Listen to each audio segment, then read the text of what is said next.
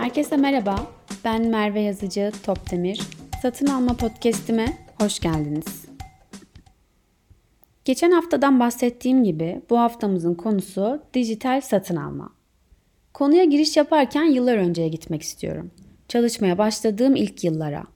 Mezun olup işe başlarken iş dünyasında her şeyin oldukça sistemli ve teknolojik hale gelmiş olduğunu düşünüyorsun. Günü yaşayışım böyle çünkü. Her şey hızlı. Her şey bir ucundan teknolojiyle kolaylaştırılmış halde. Ders kitabı olmadan, hatta fotokopi çektirmeden telefonla çektiğin resimlerden sınavlara çalıştığın, Harvard, MIT gibi hayalleri süsleyen dünya çapındaki üniversitelerin derslerini ücretsiz online takip edebildiğin, bilgiyi paylaşmayı, şeffaflığı, açıklığı, sürekli yeni olanı denemeyi öğrendiğin bir rutin hayat yaşıyorsun. Teknoloji senin için o kadar sıradan ki bankalarda işlem yapmak için saatlerce kuyruk beklemek, kütüphanelerde binlerce kitabın arasından aradığın bilgiye ulaşmaya çalışmak, istediğin ürünü bulmak için mağaza mağaza gezmek, bunlar hep büyüklerinden dinlediğin masallar olarak geliyor kulağına. İsmine hayran olduğun kurumsal firmaların teknolojiyle harmanlanmış mükemmel işletmeler olduğunu zannediyorsun. Ta ki üniversite hayatından pat diye kurumsal firmalarda çalışmaya başlayana kadar. Önce bir süre şok geçiriyorsun.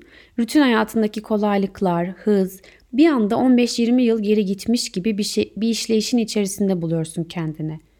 Bunu sıradan bir örnek üzerinden inceleyelim. Kahramanımız Serap, her yeni mezunun hayallerini süsleyen o kurumsal firmadan kabul almış, kendini geliştirmesi, kriz yönetimi, yeniliğe hızlı uyum sağlayabilmesi, idealistliği, kendini ifade edebilmesi gibi özellikleriyle tüm rakiplerini elemiş. Cüzdanını dolduran ilk maaşını almış, yaptığı işi iyice öğrenmiş, evrilmiş, çevrilmiş bir kurumsal firma çalışanına dönüşmüş. Serap işten çıkıyor, servise binip telefonundan dijital bir film izleme portalını açıp çok sevdiği diziyi izlemeye başlıyor. Eve gitmeyi bekleyecek kadar tahammülü yok. Serap her zaman bir şeyler izlemek için telefonunu ya da bilgisayarını kullanır. Serap uzun zamandır televizyondan hiçbir şey izlememiş çünkü bir şeyler izlerken araya giren reklamlara sabredemiyor. Ne izleyecekse hepsini dijital platformlardan izliyor. Serap evine varıyor, pratik bir yemek hazırlayıp hızlıca karnını doyurup dijital platformlarda gezinmeye devam ediyor. İnternetten birkaç haber sitesine, Twitter'dan haberlerle ilgili yapan, yapılan yorumlara, Türkiye'de dikkat çekici bir şey yoksa dünyadan haber veren sitelere, olaylı bir ülke varsa Twitter'dan o ülkede yaşayanların olaylara yorumlarına bakarak vakit geçiriyor. Uzaktaki sevdikleriyle birkaç görüntülü konuşma yapıp geceyi bitiriyor. Ertesi gün Serap işe gitmek için sabah servise bindiğinde telefonundan açıp bir podcast dinliyor. Çünkü radyodan beğendiği programın gününü saatini beklemeye sabrı yok. Canı ne zaman isterse o zaman ulaşabilmek ve dinlemek için dijital radyo, podcast kanallarını tercih ediyor. Daha sonra bir şeyler dinlemekten sıkılan Serap, telefonuna indirdiği kitabını kaldığı yerden telefonu üzerinden okuyor. Servis iş yerine varıyor. Serap servisten inip ofisine yürürken kitabının sesli dinleme seçeneğini aktifleştirip ofise gidene kadar kitabının kalan bölümünü dinleyerek bitiriyor. Ofisindeki masasına oturuyor, bilgisayarını açıyor. Engineer olarak mezun olduktan sonra Excellier olarak devam ettiği iş hayatında hesaplaması gereken maliyetler için o çok yüklü Excel dosyasına tıklıyor. Bu dosyanın açılması 5 dakika falan sürecek tabii. Bu sırada beklemeye tahammülü olmadığından içecek bir şeyler alıp tekrar yerine oturuyor. Bakıyor Excel'de düzenlemeyi etkinleştir diye bir uyarı çıkmış. Etkinleştiri basıyor. Bir 5 dakika daha etkinleşmesi için bekliyor. Çayını kahvesini içerken açılmaya çalışan dosyayı izleyerek beklemeye devam ediyor. Serap'ın beklemeye alışmamış olan beyni bu boş beklediği her anda of puf bu ne ya sürekli bir şeyleri beklemek zorunda mıyım gibi cümlelerle zehir salıyor. Neyse ki dosya açılıyor. Serap hesaplamalarını yapıyor. İletişime geçmesi gereken 10 farklı tedarikçiye teker teker hesaplamalarla ilgili maillerini atıyor. Hesaplamalarına istinaden tedarikçilerinden istediği bir takım maliyet iyileştirmeleri var. Serap'ın tedarikçisi olan Filiz, iyi gitmeyen satış rakamları yüzünden müdür Ahmet Bey'le yaptığı sabah toplantısından yeni çıkmış. Morali bozuk, Serap'ın mailini alıyor. Of bu satın almacılar yine bir şeylerin ucuzlatılması derdinde. Zaten satışlar kötü gidiyor. Bir de buradan fiyat azalırsa Ahmet Bey'e ne diyeceğim deyip Serap'ın attığı maili görmezden gelerek zaman kazanmaya çalışıyor. Serap'ın da beklemeye zaten tahammülü yok ki Serap kurumsal bir firmada çalışıyor yani her şey acil. Ertesi gün cevap gelmediği için Serap Filiz'e telefon ediyor. Filiz Hanım'a acil olduğunu bildiriyor. Filiz Hanım oflaya puflaya Serap'ın istediği bilgileri içeren maili hazırlıyor, Ahmet Bey'in odasına gidiyor. Ahmet Bey hazırlanan maile bakıyor, bu bilgileri paylaştığında Serap Hanım'ın fiyat azaltma talebiyle geleceğinin farkında, Filiz Hanım'dan rakamları şişirerek tekrar bir mail hazırlamasını istiyor. Filiz Hanım oflaya puflaya odasına gidip hazırlığını yapıyor. Ahmet Bey'in yanına gitmekten hoşlanmadığı için ertesi güne kadar dosyayı bekletmek istiyor. Bu sırada Serap Hanım'ın sabrı kalmamış. Filiz Hanım'ı tekrar arıyor, acil olduğunu hatırlatıyor. Filiz Hanım mecburen kalkıp Ahmet Bey'e gidiyor. Şanslı ki Ahmet Bey onay veriyor ve Filiz Hanım Serap Hanım'ın istediği bilgileri paylaşıyor. Serap Hanım tatmin olmuyor. Piyasalardan kontrol ettiği verilerle Filiz Hanım'dan gelen veriler uyuşmadığı için Filiz Hanım'a dönüp tekrar çalışmasını istiyor. Filiz Hanım çalışıyor, Ahmet Bey onaylıyor. Serap Hanım'ın yöneticisi Fidan Hanım reddediyor.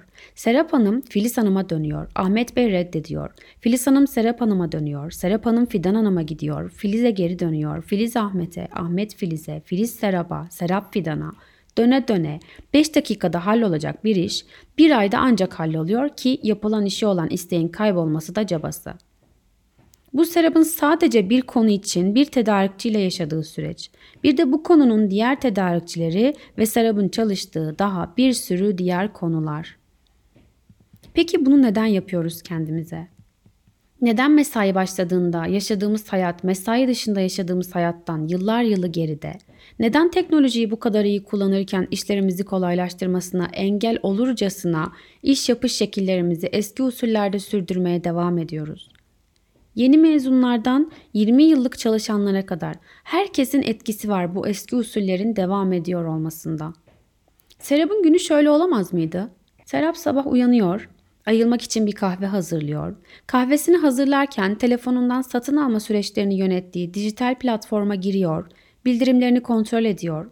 Kahvesi, kahvesi demlenirken mevcut fiyatları düşürmek için yeni bir ihale giriyor. Demlenen kahvesini alıp masasına oturup bilgisayarını açıyor. Bu sırada tedarikçisi Ahmet Bey'in telefonuna ihale ile ilgili bildirim gidiyor.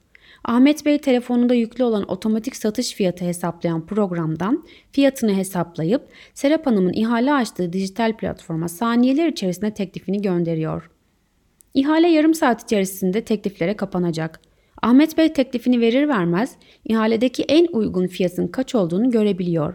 Süre dolana kadar dilerse verdiği fiyat teklifini güncelliyor. Serap Hanım bilgisayarını açtığında onlarca tedarikçinin verdiği teklifleri ucuzdan pahalıya sıralıyor. Kahvesini yudumlarken borsa usulü anlık değişen fiyatları gülümseyerek izliyor. İhale süresi doluyor. Serap Hanım gelen teklifleri tedarik zamanına göre sıralayıp eş kalitede, eş vade türünde gelen tekliflere göz atıp en uygun olduğunu düşündüğü tedarikçiden numune talep ediyor.